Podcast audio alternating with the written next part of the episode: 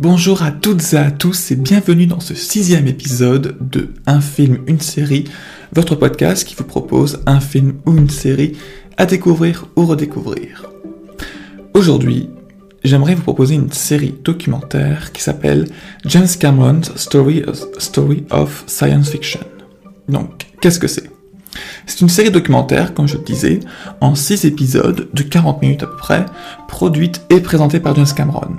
Elle revient sur différents styles de science-fiction et elle est sortie en 2018 sur euh, le réseau euh, AMC aux États-Unis.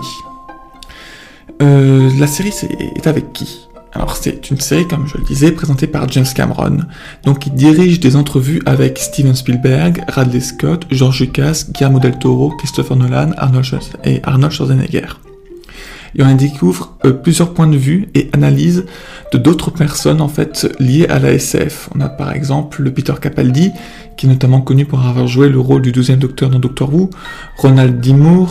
euh, le créateur de Battlestar Galactica ou plus récemment For All Mankind. On a Luc Besson, euh, les frères Duffer de Stranger Things, Sigourney Weaver de Alien, euh, Avatar par exemple, Gareth Edwards, on a Jonathan Nolan, Lisa Joel et plein d'autres plein d'autres intervenants. Ça parle de quoi donc? James Cameron's Story of Science Fiction. Donc ça revient sur six thématiques de science-fiction pour six épisodes, donc un épisode égale une thématique. On, aura l'épisode qui va parler des aliens, un sur l'espace, un autre sur les monstres, un quatrième sur les futurs sombres, les dystopies, euh, un cinquième sur l'intelligence artificielle, et un sixième sur les voyages dans le temps. Pourquoi je conseille cette série? En fait, je conseille cette série parce que euh, tout d'abord, c'est une série documentaire et euh, pour toute personne en fait qui aime découvrir des choses, euh, qui est curieux, c'est toujours super intéressant. Et en particulier, cette série est super intéressante parce qu'elle approfondit des thématiques de SF. Et moi personnellement, j'adore la SF. Je trouve que c'est vraiment en fait un, un genre passionnant car il permet de parler de plein de choses différentes et je trouve que c'est absolument passionnant à suivre. Aussi, ce qui est bien avec cette série, c'est qu'en plus d'approfondir ces thématiques, on a vraiment des, intervenants de super bonne qualité. Euh, comme je disais, on avait donc des, acteurs qui, ont joué dans des séries et des films de science-fiction, des réalisateurs, Radley Scott, etc. On a George Lucas, et tout ça en fait, on a vraiment des personnes qui sont vraiment au cœur même de l'industrie en fait euh, du, euh, du divertissement actuel, et des personnes qui ont vraiment des choses à dire, qui font passer des messages super intéressants. Euh, aussi, la série, puisque euh, elle on a des intervenants venant donc de, de, de, de, maîtres de, du divertissement, on découvre en fait plein d'anecdotes des fois sur des films et des séries, euh, ainsi que sur leurs créateurs. donc c'est toujours dans une optique de découvrir quelque chose qui est super intéressant, je trouve. Et moi, j'ai beaucoup aimé. Ce qui peut être bien également avec cette série, c'est que elle est elle n'est, je dirais que je dis ce qui peut être bien, c'était pas vraiment le terme, mais elle a un côté qui peut, qui peut ne, elle peut pas être, elle est peut-être réservée à un public un peu particulier.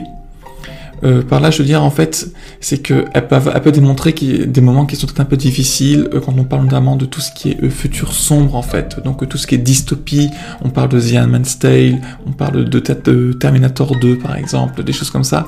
Ça peut être un peu difficile, par exemple, pour un public un peu jeune ou un peu sensible.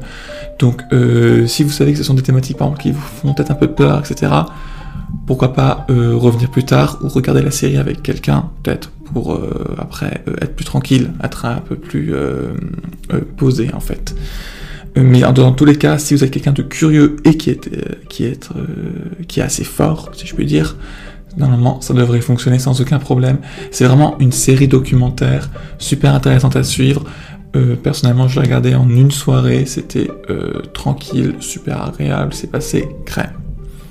Peut-être un défaut, par contre, en fait, de cette série, c'est que euh, en aucun cas la thématique en fait des super-héros, des mutants est abordée. C'est-à-dire que si vous êtes fan de Marvel, DC Comics, et que, qui est également en fait une sorte de, science-fiction, hein, qu'on peut voir avec Avengers par exemple, ou encore la, la Justice League, des choses comme ça, on ne, vraiment, on ne parle pas du tout, du tout de, ça dans la série.